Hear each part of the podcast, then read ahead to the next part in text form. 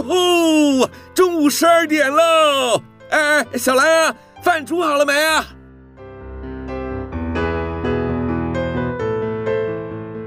您现在收听的是云端新广播，FM 九十九点五 New Radio，最自由的新声音。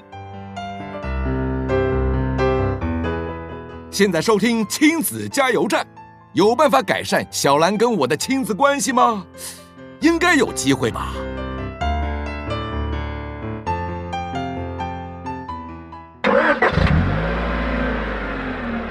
宝贝，出发喽！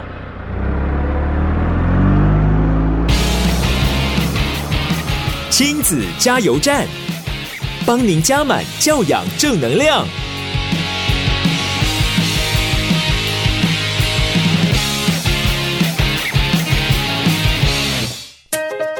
各位听众朋友，午安！欢迎收听今天的亲子加油站节目。您现在收听的是 FM 九九点五 New Radio 云端新广播电台哦，由琪琪妈为您主持的亲子加油站节目，也让我陪你们一起度过午餐时光哦。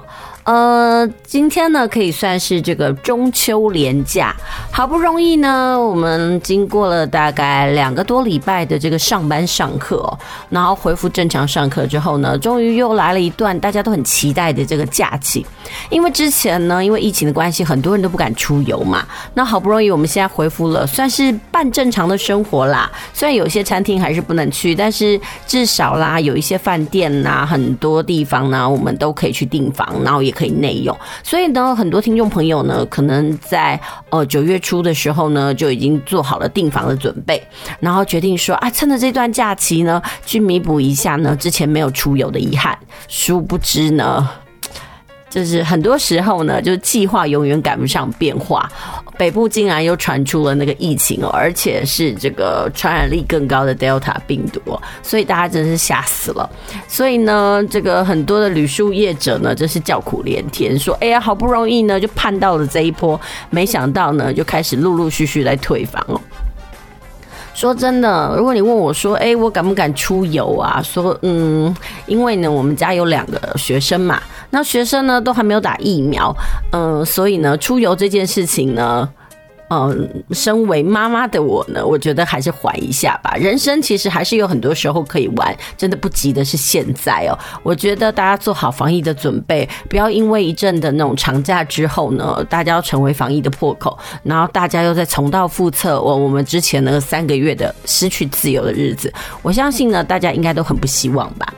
那但是说到了这个中秋节，我相信不管怎么样，至少是放假的时候，很多人还是很期待。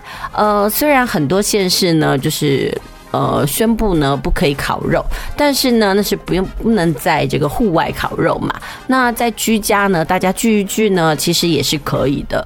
哎，不过说真的，那烤肉这件事情呢，呃，是因为广告的推波助澜啊，让它成为了我们这个中秋节的必备活动。那不知道听众朋友呢，这个没有烤肉的中秋节呢，你们怎么度过呢？其实我们可以回归一下我们最原始的这个中秋节。那时候中秋节是什么呢？人家说月圆人团圆嘛，就是拿几块月饼啦，然后剥几个柚子。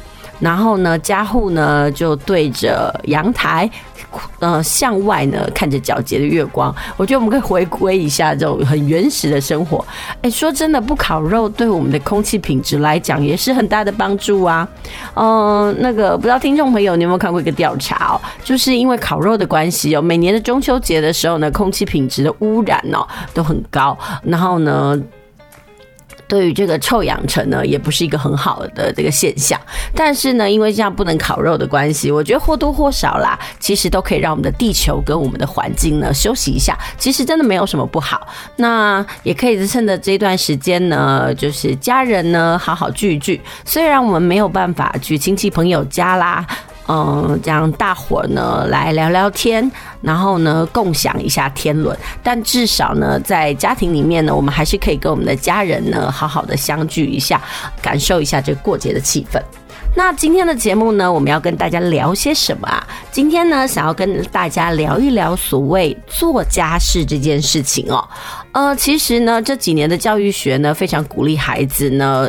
透过那个手作，然后来学习一些生活经验。那做家事其实就是一个很好的方式哦。那不知道听众朋友，你们家对于小孩做家事是什么样子的看法呢？还有你们家的小孩会做家事吗？那今天我们的节目呢，就跟大家来聊一聊做家事这件事情哦。好啦，那在正式开始我们的议题之前呢，我们先休息一下，听首歌，等一下再回来。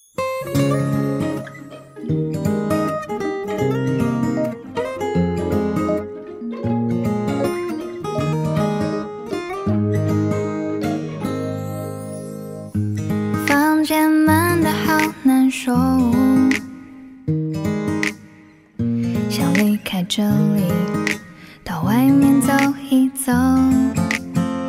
打电话给你，有话要说出口，想要和你一起去外面兜风。坐在副驾驶的位置，系好安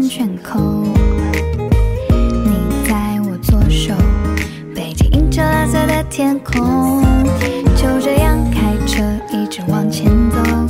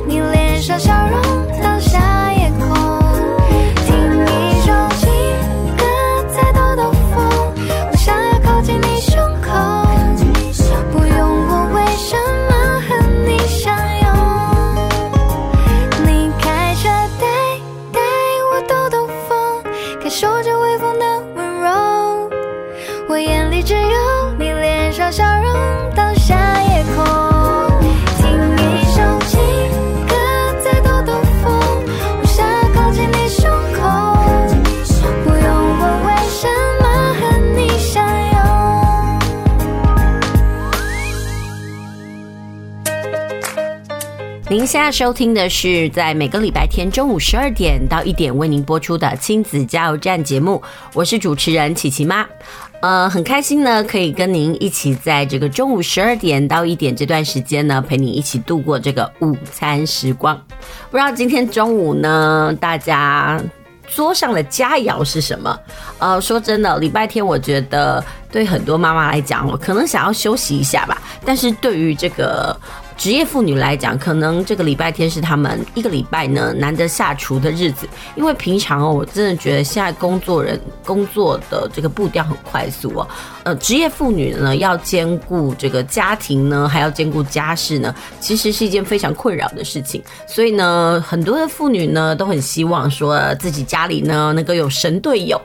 可以帮助他呢一起做这个家事。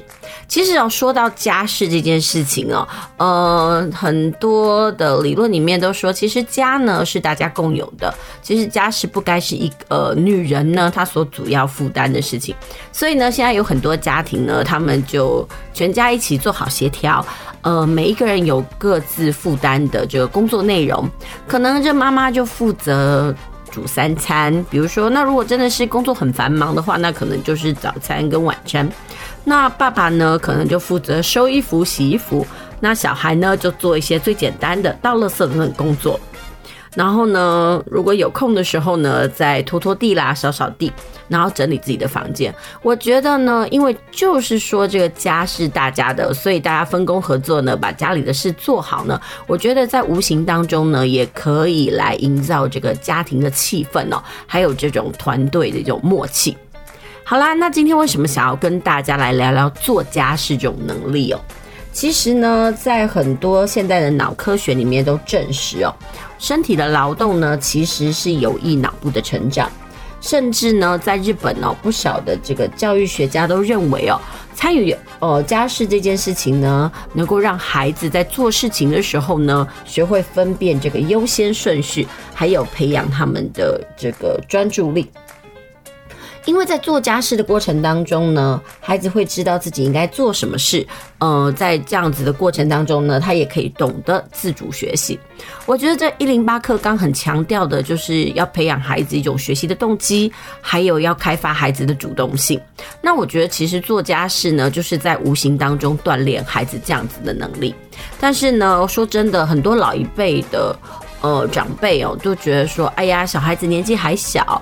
或者是说家事呢，可能是呃以前那个生活困苦的时候呢，不得不呃因为父母要工作，所以要培养孩子的能力。那现在呢，因为生活富裕了，然后我们的经济水平也好了，那应该让孩子专心的读书就好了。但是呢，琪琪妈个人。不是这么想哦，我觉得做家事是培养一个孩子呢生活自理一个很重要的能力。你想想看哦，如果我们现在在家里就帮小孩子什么都做好了，那。等到他未来主家庭之后呢，是不是他就不会没有办法？呃，比如说下厨啦，或者是做家事，甚至是倒垃圾这些基本的能力都没有。我觉得这是一种很基本的生活自理能力，总不能说，哎，我们都不教，或者是没有给孩子这样子环境，然后希望他长大就自然而然会。我相信呢，这是一段需要摸索的过程。那如果在家庭的场域里面呢，我们自然而然的培养孩子拥有这样的能力的话，我觉得对他。来讲，对他的未来来讲呢，是一个很不错的事情。那在日本呢，很多教育学家认为哦，育儿的目标呢，如果是让孩子要在社会上自立，那就必须要让孩子体认呢，他们自己是家中的一份子。那为了要让孩子有切身的感受，让他真正认同说，哎，我是活在家里的这一员哦，那就应该要让孩子了解这样的团体。那该怎么样让孩子了解他在这个团体扮演的角色呢？那很简单，就是要让他在这个团体当中有付出的能力。那我想哦，做家事就是对这个家庭的付出，其实也不用把它想得很多，说什么小孩回来就洗衣服啦，或煮饭。我们可以从最简单的东西呢来开始做起哦。那我觉得这就是培养孩子做家事一个最基本的。像琪琪妈家呢，我们会怎么样？因为我们家就是两个男孩嘛，就是琪琪还有琪琪的哥哥。那在我在他们小时候呢，我觉得最早培养的做家事能力，应该就是倒垃圾，这是一个非常规律的行为。然后两个小男生呢，渐渐的他们会觉得说，哦，呃，倒垃圾呢是他们的业务范围。那渐渐的呢，随着年纪再大一点的时候呢，哎，我们晒衣服的时候呢，哎，也可以让他们帮忙哦。在帮忙的过程当中，除了培养孩子的责任感，也让他呢有意识到，觉得说哦，他是家里的一员。我觉得这件事情很重要，千万不要因为哦就觉得说，哎，小孩子念书很辛苦啦，然后就剥夺了他学习的机会。那其实很多人也会说，哎，那我要怎么样培养孩子做家事？哎、其实不要说是小孩啦，很多大人呢也不愿意。那我觉得不愿意的主要原因是因为不习惯，或者是说没有把它当做是生活的一部分。那如果说你看哦，就像是我们早上起来刷牙洗脸，你不会觉得痛苦嘛？因为它已经是生活的一部分。那相对的，那做家事也是啊。如果我们可以培养孩子，让他成为这个生活的一环，我相信他就不会那么排斥。不过呢，每次问到那个很多的小孩啊，我在街访的时候问他们说：“哎，喜不喜欢做家事啊？”我想每个人都叫苦连天哦，都觉得说这是一种处罚或者痛苦。那呃，这其实就要归根到一件事情，就是说我们有没有用方法来教导他们？好啦，那。呃，就有一本书呢，他就提到要怎么样诱导孩子做家事呢？其实有八大方法哦。那这八大方法分别是什么呢？哎，其实我们要先从了解孩子喜欢做哪一种家事开始哦，比如说这小孩呢就很喜欢这个玩水啊，那也许我们在拖地的时候呢，就可以请他来帮忙提提水，或者是说呢，哎，我们家里需要浇花的时候呢，就可以让他来浇浇花，因为那是他喜欢的嘛，所以呢，他可能会做的比较开心一点。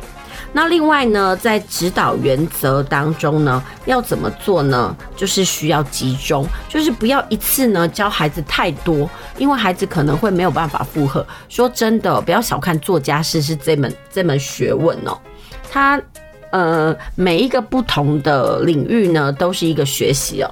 然后另外呢，在第三点的部分呢，就是说，当我们要训练孩子做家事的时候呢，必须要从头到尾的示范一遍。我们不可以抱持着说啊，你每天就看我做，你怎么可能不会做？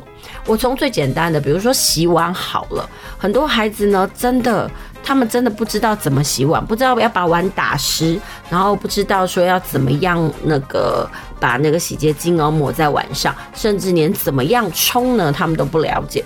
说真的啊，那个孩子到了国小之后呢，每天都有餐盒要洗嘛，尤其是礼拜二都全天。然后升上那个中年级跟高年级之后呢，那使用便当盒的机会就增加了。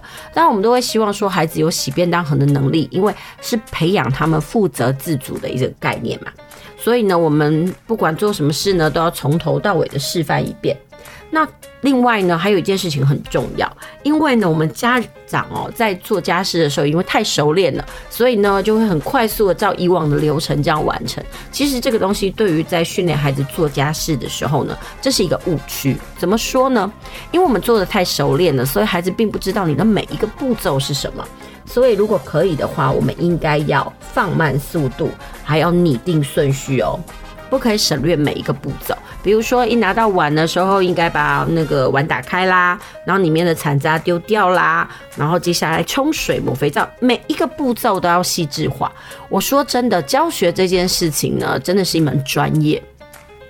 就像是我们常说，哎，为什么有的人就可以教得这么好，然后有的人呢就没有办法抓到这个诀窍？其实我觉得步骤化哦，还有这个耐心哦，是很重要的一件事情哦。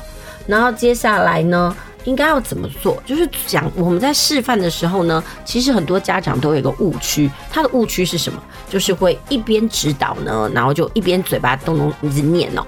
然后呢，其实这对小孩来讲哦，那在学习上呢，其实并不适合。怎么说呢？因为小孩眼睛要看，然后耳朵要听，他其实会没有办法专注。所以他说，最好的训练方法应该是沉默。然后让孩子孩子呢看清楚动作，你要想想看哦。如果我们用讲的，孩子就会，我们还需要示范吗？所以呢，在训练孩子做家事的过程当中呢，嘴巴跟我们的动作，嗯，希望家长呢不要这么勤劳，我们只要做一个部分就好了。然后最好的时候呢，是我们慢慢的拆解步骤，然后做给他看。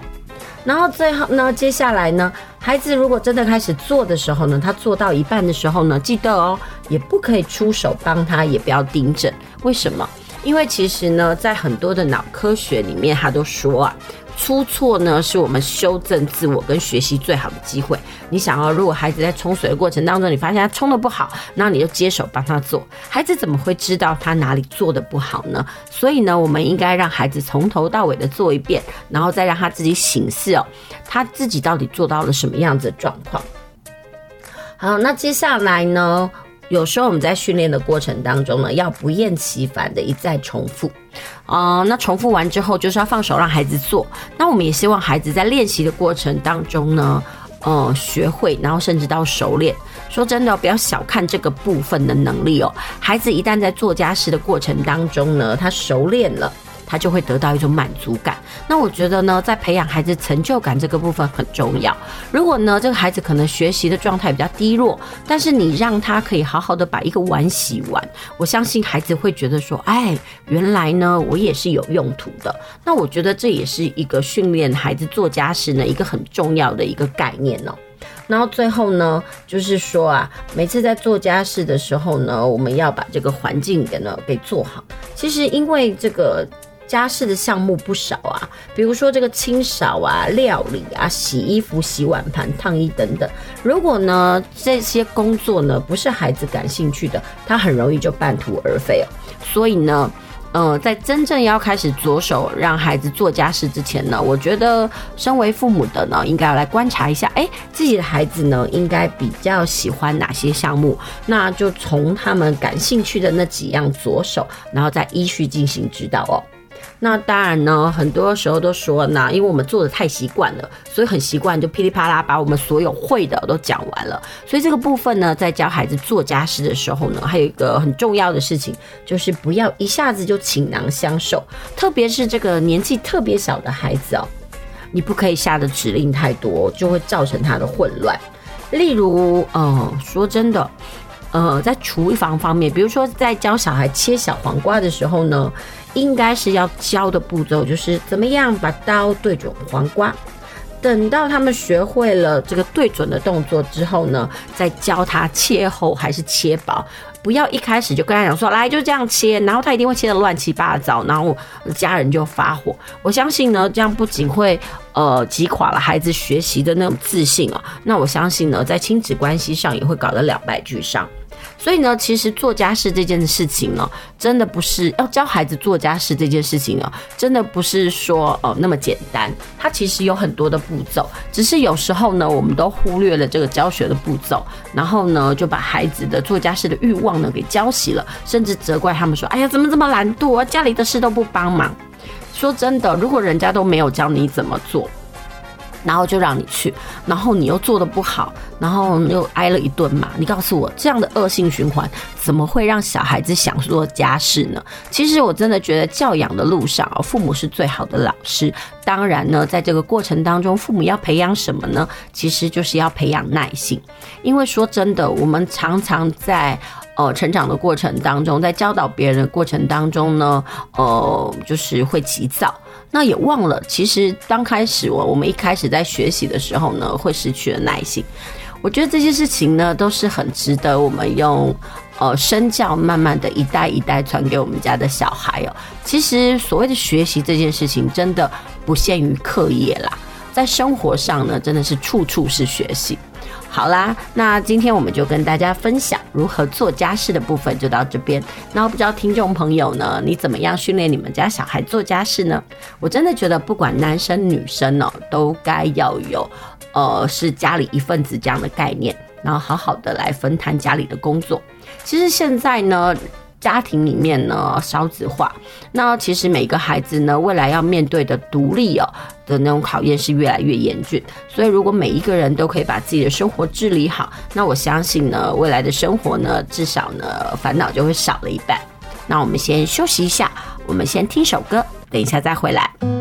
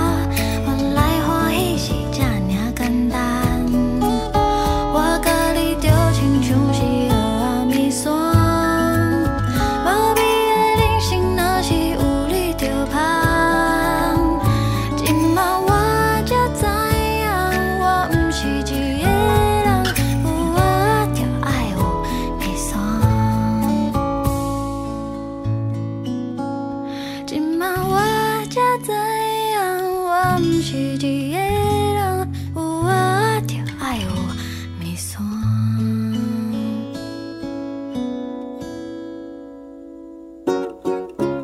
大家来读册，囡仔要学习，爸母嘛爱做回来。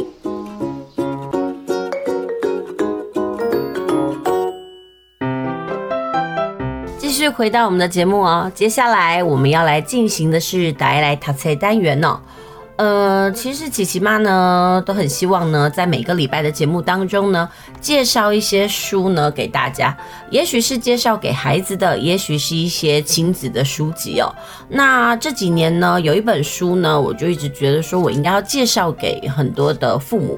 这本书呢，是一个韩国的作者叫金明美他写的。这本书呢，其实出版很久了，它算是一本还蛮旧的书。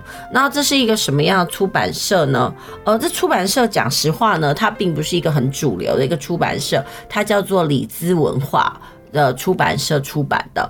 那这本书呢，什么时候出版呢？哦，其实时间有点久诶，是二零一零年的七月出版的，然后在二零一五年的时候呢，就是二版了。好，那这本书的名称叫什么呢？这本书的名称呢，说真的，有些人可能会不以为然，但是呢，我觉得里面有一些观念真的蛮值得介绍。这本书呢，叫做《小学时期的阅读能力决定一生的成绩》。我相信很多人说什么一生的成就，但是不管怎么样，我真的觉得小学阶段呢，是一个人在培养学习习惯里面一个很重要的一个阶段。那这几年呢，因为一零八课纲非常强调阅读嘛，但是怎么样才叫做会阅读？那阅读应该怎么样来学习？还有我们的孩子在阅读的过程当中又发生了哪一些问题呢？我觉得这一本书呢，其实有很多的呃说明哦，都可以带给很多家长解答。他说啊，其实不管是怎么样，就是呃，虽然我们大力提倡了阅读，但是很多时候呢，都是形式上。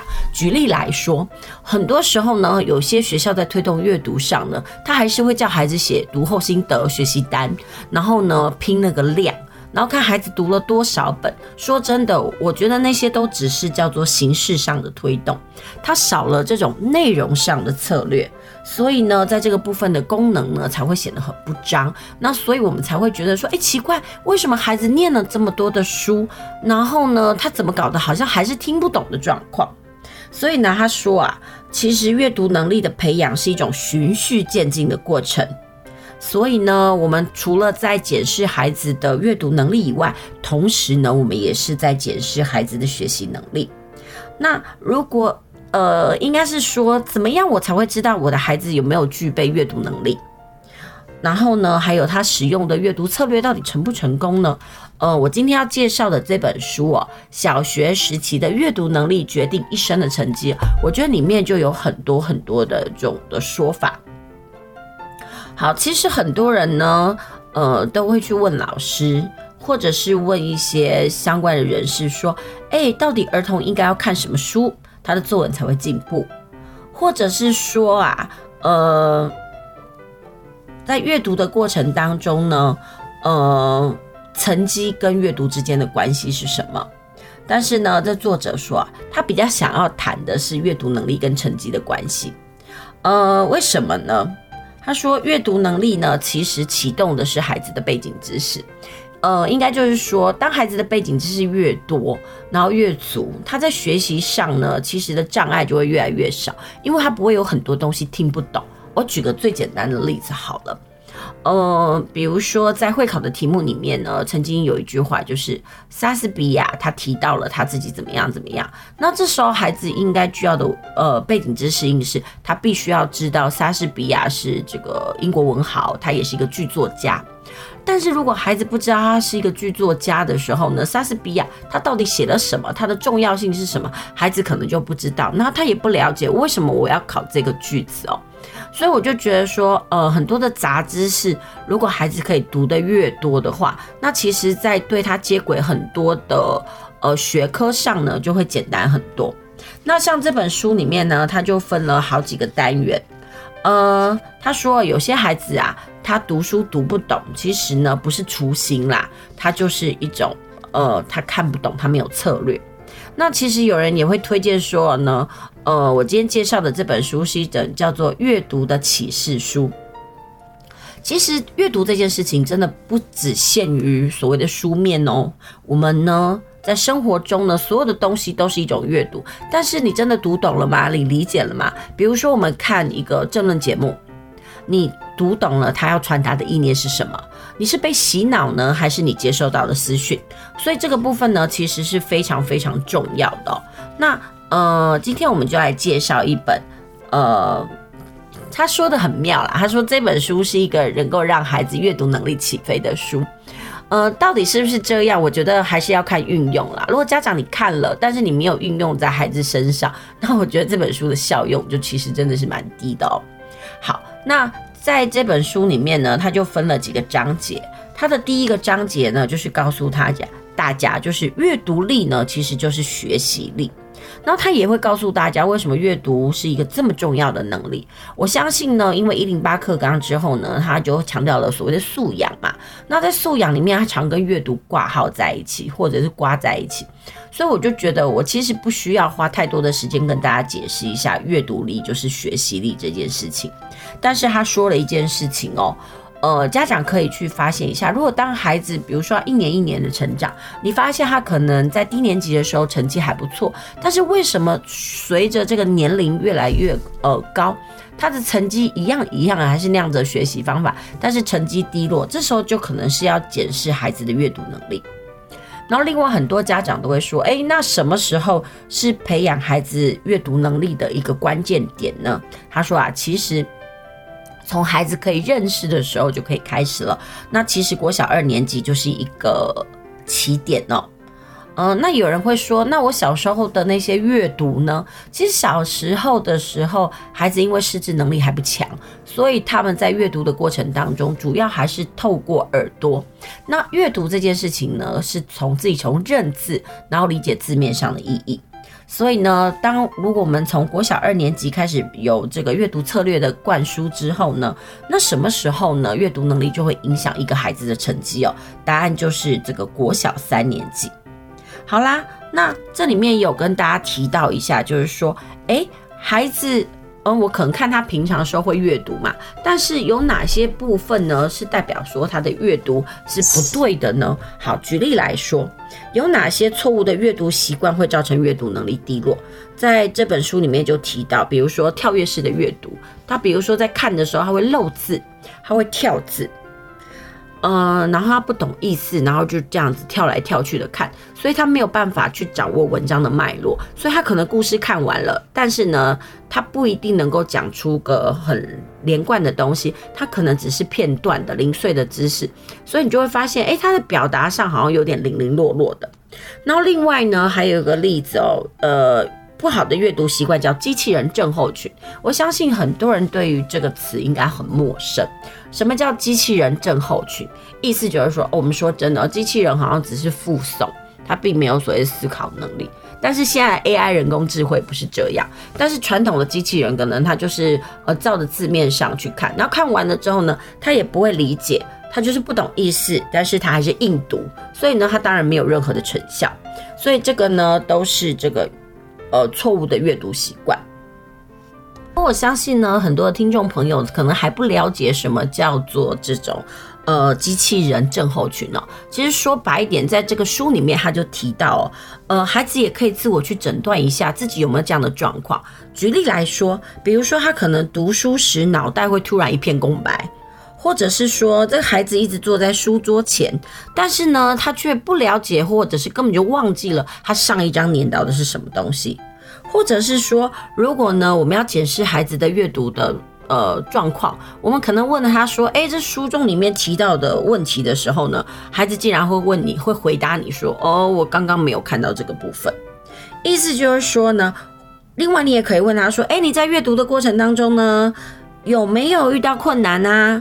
他一定会告诉你没有，但是他却是答不出来的状况。所以那我们就可以用个最浅白的说法，什么叫机器人阅读呢？都是无看没到啦，就是有看没有到。这其实就是一个很重要的一个关键哦。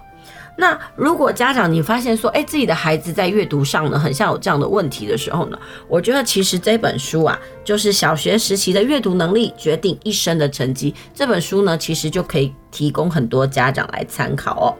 那这边里面就会说，如果孩子阅读能力不足，他可能会有什么样子的问题呢？那这问题呢，可能就会有几个，比如说第一个，他虽然读了这本书，但是他不懂它里面的内容在讲什么。好，或者是说，虽然他读了，但是他也没有办法去分辨什么是他懂的，什么是他不懂的。还有一种状况就是，其实我们家长其实比较常看到的，就是发现这个孩子根本就没有办法专心。因此呢，他也找不到这个重点。另外还有一件事情哦，就是说，如果他阅读能力低落的话呢，他在听跟说的这个部分呢，就会无法表达，因为他没有办法去组织嘛，所以呢，他的成绩呢就会连带受影响。那意思就是说，哎，我们该怎么样从孩子的阅读方式中去找到他的问题呢？呃，在这本书里面呢，他就提了二十一个问题哦，让家长去评估一下，说，哎，自己的孩子呢，到底有没有这种阅读的问题？好啦，那这二十一个问题是什么呢？嗯，我们先休息一下，我们先听首歌，那等一下再回来，我们来聊聊这二十一个问题。那同时呢，也让家长呢检视一下自己的小孩到底有没有发生这些状况。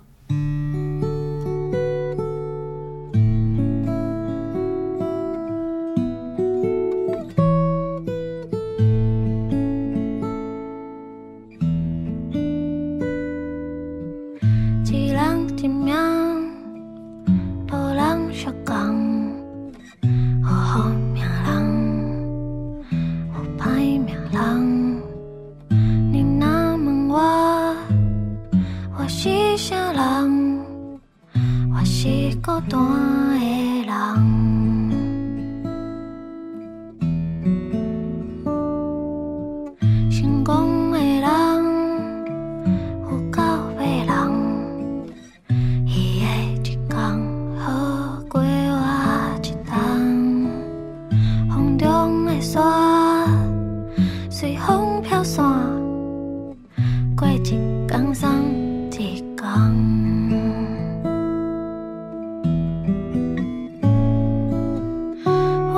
是好人，嘛不是歹人，我只是需要一个爱我的人。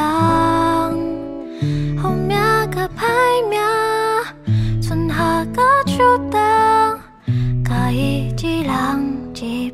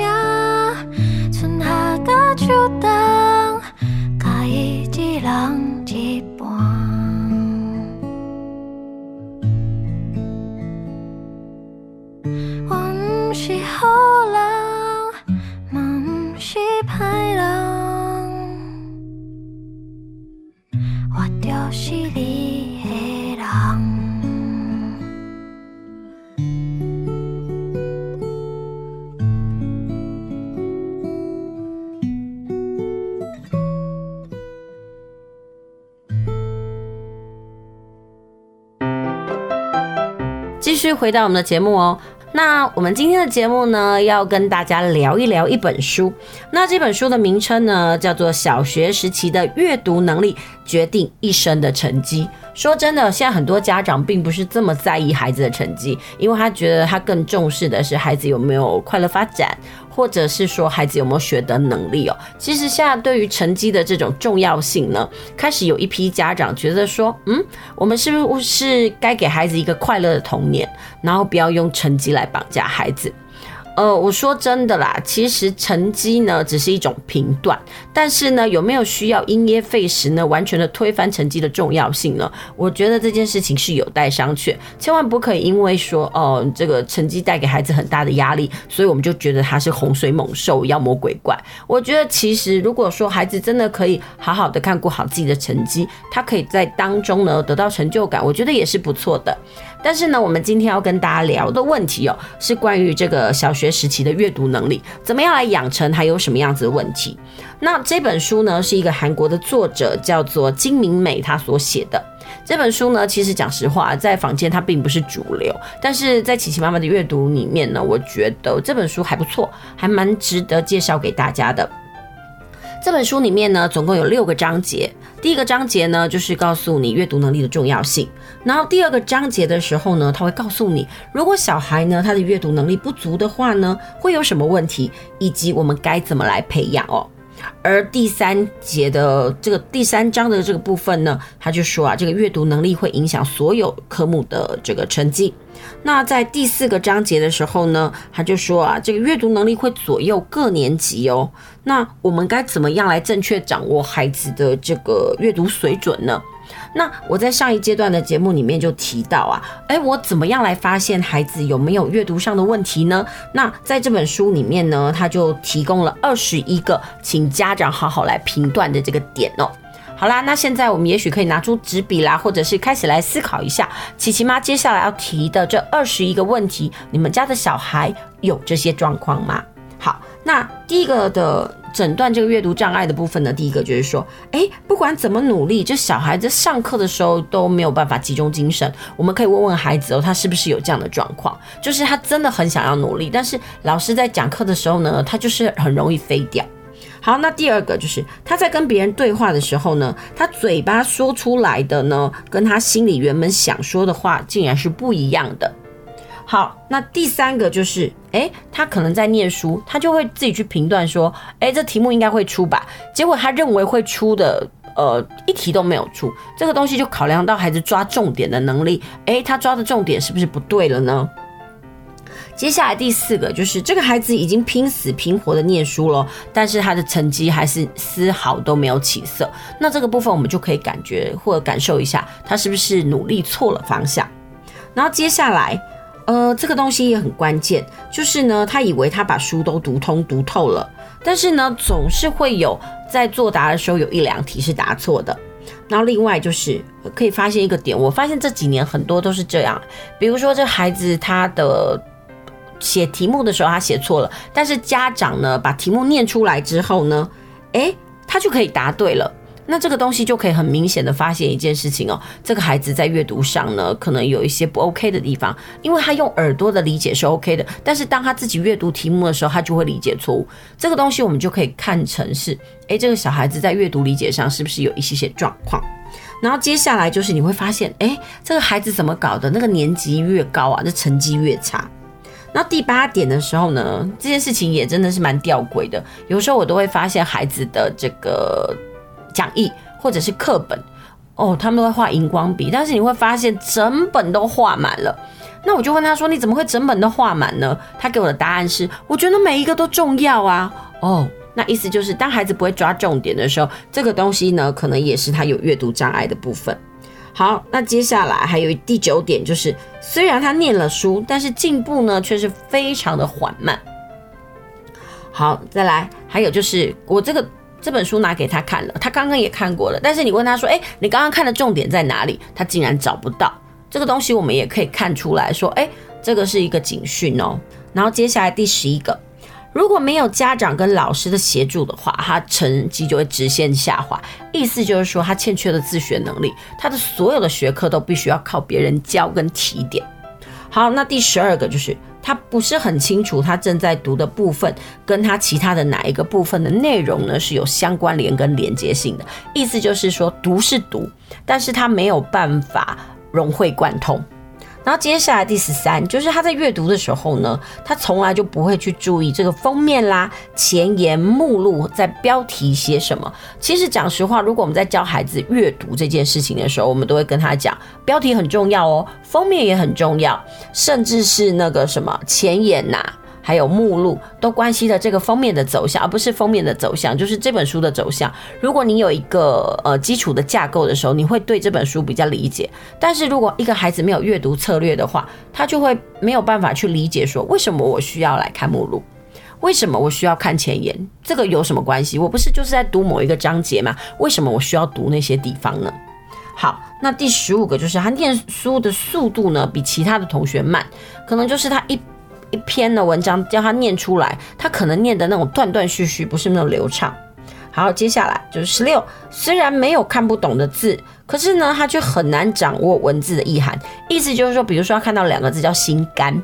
而这两个字“心”跟“肝”他都认得，但是他不一定了解这个“心肝”在这里的位置是呃，这个文章的意思是什么？我举个例子来讲好了。其实呃，在中文里面常常有一一词多义，比如说呢，我的心肝呢坏掉了啊，这是健康的问题。然后呢，我们是爸妈的心肝，就代表我们是重要人士。但意思就是字他可能懂，但是意思他不了解。然后接下来。呃，这就比较高阶了。就是说，如果呢是用隐喻的方式写的，孩子就很难理解。然后这我们用白话的意思来讲，就是孩子读不懂弦外之音啦。好，那接下来就是第十八，就是如果他在回答数学的应用题时呢，他写不出对的式子，那其实学校国小的应用题其实就是一种阅读能力的展现。这几年呢，常常有很多老师哦，就说，哎，孩子的阅读能力好不好，其实不是看国文科哦，从他的数学的应用题哦就可以看出端倪。然后接下来，呃，十九。这个问题就是说，如果在一篇文章里面有太多的人物出现的时候呢，他就会没有办法去掌握，因为他只能呃去接受一些很单一的，比如说就可能只有一两个人物的。当这个人物的支线多、关系多的时候呢，他就会搞不清楚状况。这个也是一个孩子呢阅读能力呢有问题的一个指标。接下来第二十个，然后呢，在他的英文测验里面呢，如果呢这个英文阅读呢。呃，也是他最呃测英文测验呢，他最弱的一环，也就是阅读。比如说，他可能会背单词，然后呢也会做选择，但是就整篇文章问他文意的时候，他读不出来，这个也是一种阅读能力低落的一个状况哦。还有最后一个就是，虽然他已经念过了书，可是你去问他书里面的内容，比如说你问他最基本的人事时地物啦，然后这个故事最主要发生什么事，然后产生的结果是什么，他竟然跟你讲答不出来的时候，那我们也可能知道说，哎，这个孩子在阅读上了，可能真的也是犯了有看没有到。那在刚刚我提到的这么多的状态之下呢，如果呢勾选呢是在三个以下，就是说，哎，其实你的孩子都没有这些问题哦。那在二十三个里面，呃，二十一个里面呢，你大概只有发现三个问题的话，那就代表你的孩子阅读能力还不错哦。只要去设法解决呢，他有问题的那几项就可以了。那如果呢，孩子无法独自解决，然后可是可以经由家长或老师协助的话，那很快的，这个孩子的阅读能力也可以提升。但是呢，如果在刚刚呃我所提到的这些问题当中呢，有超过十个，也就是说这二十一题里面呢，你发现孩子竟然有超过十个都是他的问题的话，那就应该要寻求适当的协助，彻底解决问题，避免这个时间越拖越久啊，那是问题会恶化。因因为就是说啊，在这本书里面，他强调国小二年级是培养这个阅读能力的时候，然后小三就要开始起飞喽。如果在小学二年级的时候，这个部分的问题没有获得解决的话，那孩子的最根本的学习问题跟障碍都会一直存在。他到越高年级的时候呢，他就可能会学到觉得很沮丧。好，那这本书其实很妙，它除了告诉你阅读的问题在哪里之后，它其实也有一些解决对策。他会告诉你说：“诶，我们要怎么样培养孩子的阅读能力呢？那那在这边在提升阅读能力里面，这本书很妙，它提供个给你个八个策略。那我相信这八个策略在现在坊间很多在谈阅读素养跟阅读理解的书里面都有提到。但是我觉得这本书因为很早嘛，但我觉得多多少少可以参考一下。它第一个就是我们要启动应应文章的类型有目的的阅读，意思就是说，如果这个文章是科普类型的，诶，那我们就可以当做它是说明文，它一定。有所谓的目的性，然后可以了让我们了解一些新知，这样子。那另外就是要启动孩子的背景知识，让孩子把他学过的东西跟这个文章给相结合。然后接下来还需要要运用。然后呢，还有孩子必须要提升词汇能力，意思就是说，常常说在阅读的过程当中呢，有一种概念叫做点线面。呃，孩子要先识字。识字完之后呢，要有流畅度，有了流畅度之后呢，他的理解才会提升。所以呢，呃，识字这个基本功能还是不能呃荒废啦。孩子必须还是要知道这个字的意义。他在阅读上呢，他的字义懂得越多，然后呢，他的运用能力越好，他的阅读理解能力就会越强。接下来呢，还有一个方法可以教孩子，就是说，呃，有时候我们用眼睛看跟用耳朵听的理解方式是不一样的。所以，如果这个孩子呢，很用眼睛看，他听不懂，他可以试着念出来哦，然后加以思考。那同时呢，还要训练孩子一个能力哦，就是他要一边问问题，一边来朗读，就是自我提问的能力。比如说，哎，这小女孩呢，有一天她到森林里去找奶奶，那小孩子就要问自己，哎，她为什么要去找奶奶？哦，原来在后面的文章我告诉他，因为奶奶生病了。那接下来小孩就要问自己，哎，那他为什么要经过森林里？原来奶奶家在森林的深处。哦，这个东西就是孩子在阅读的过程当中不断的自我提问，在提问的过程当中，他才能够把整篇文章的这种重点的跟脉络连起来。好，那接下来还有两点哦，就是要提升孩子阅读能力的策略，就是孩子需要去判断哦，哪一个部分是比较重要的，而不整篇文章都重点。这样的话，小孩子其实读起书来非常非常的累。然后最后一点呢，是现在小孩子可能在阅读的时候，或者是念书的时候比较少做到的一件事，也就是说需要一边做笔记一边阅读。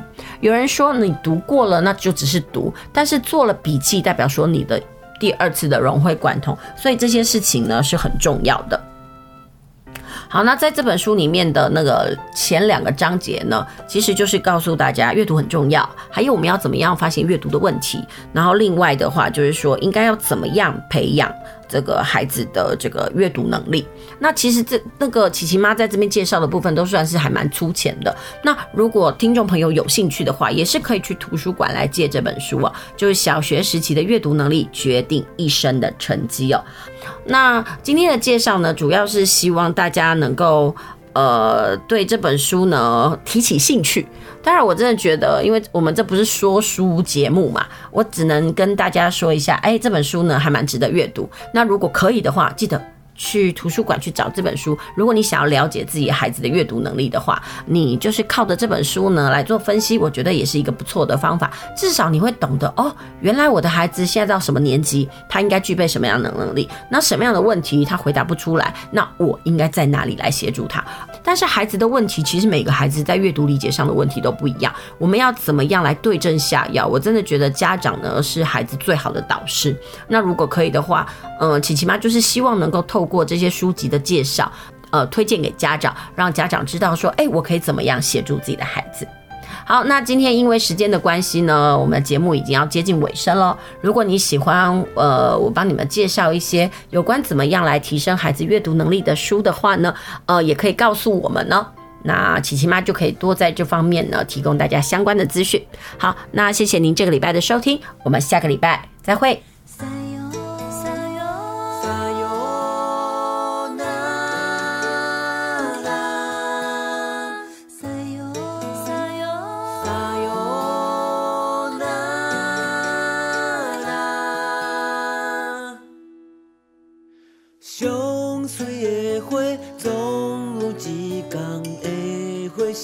路途，相爱的歌唱到最后一定会结束。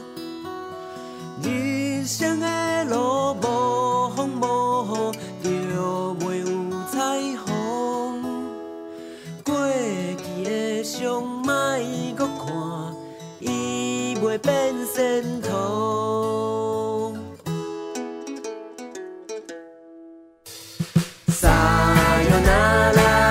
啦啦啦啦，撒哟啦啦，继续向前行。你的人？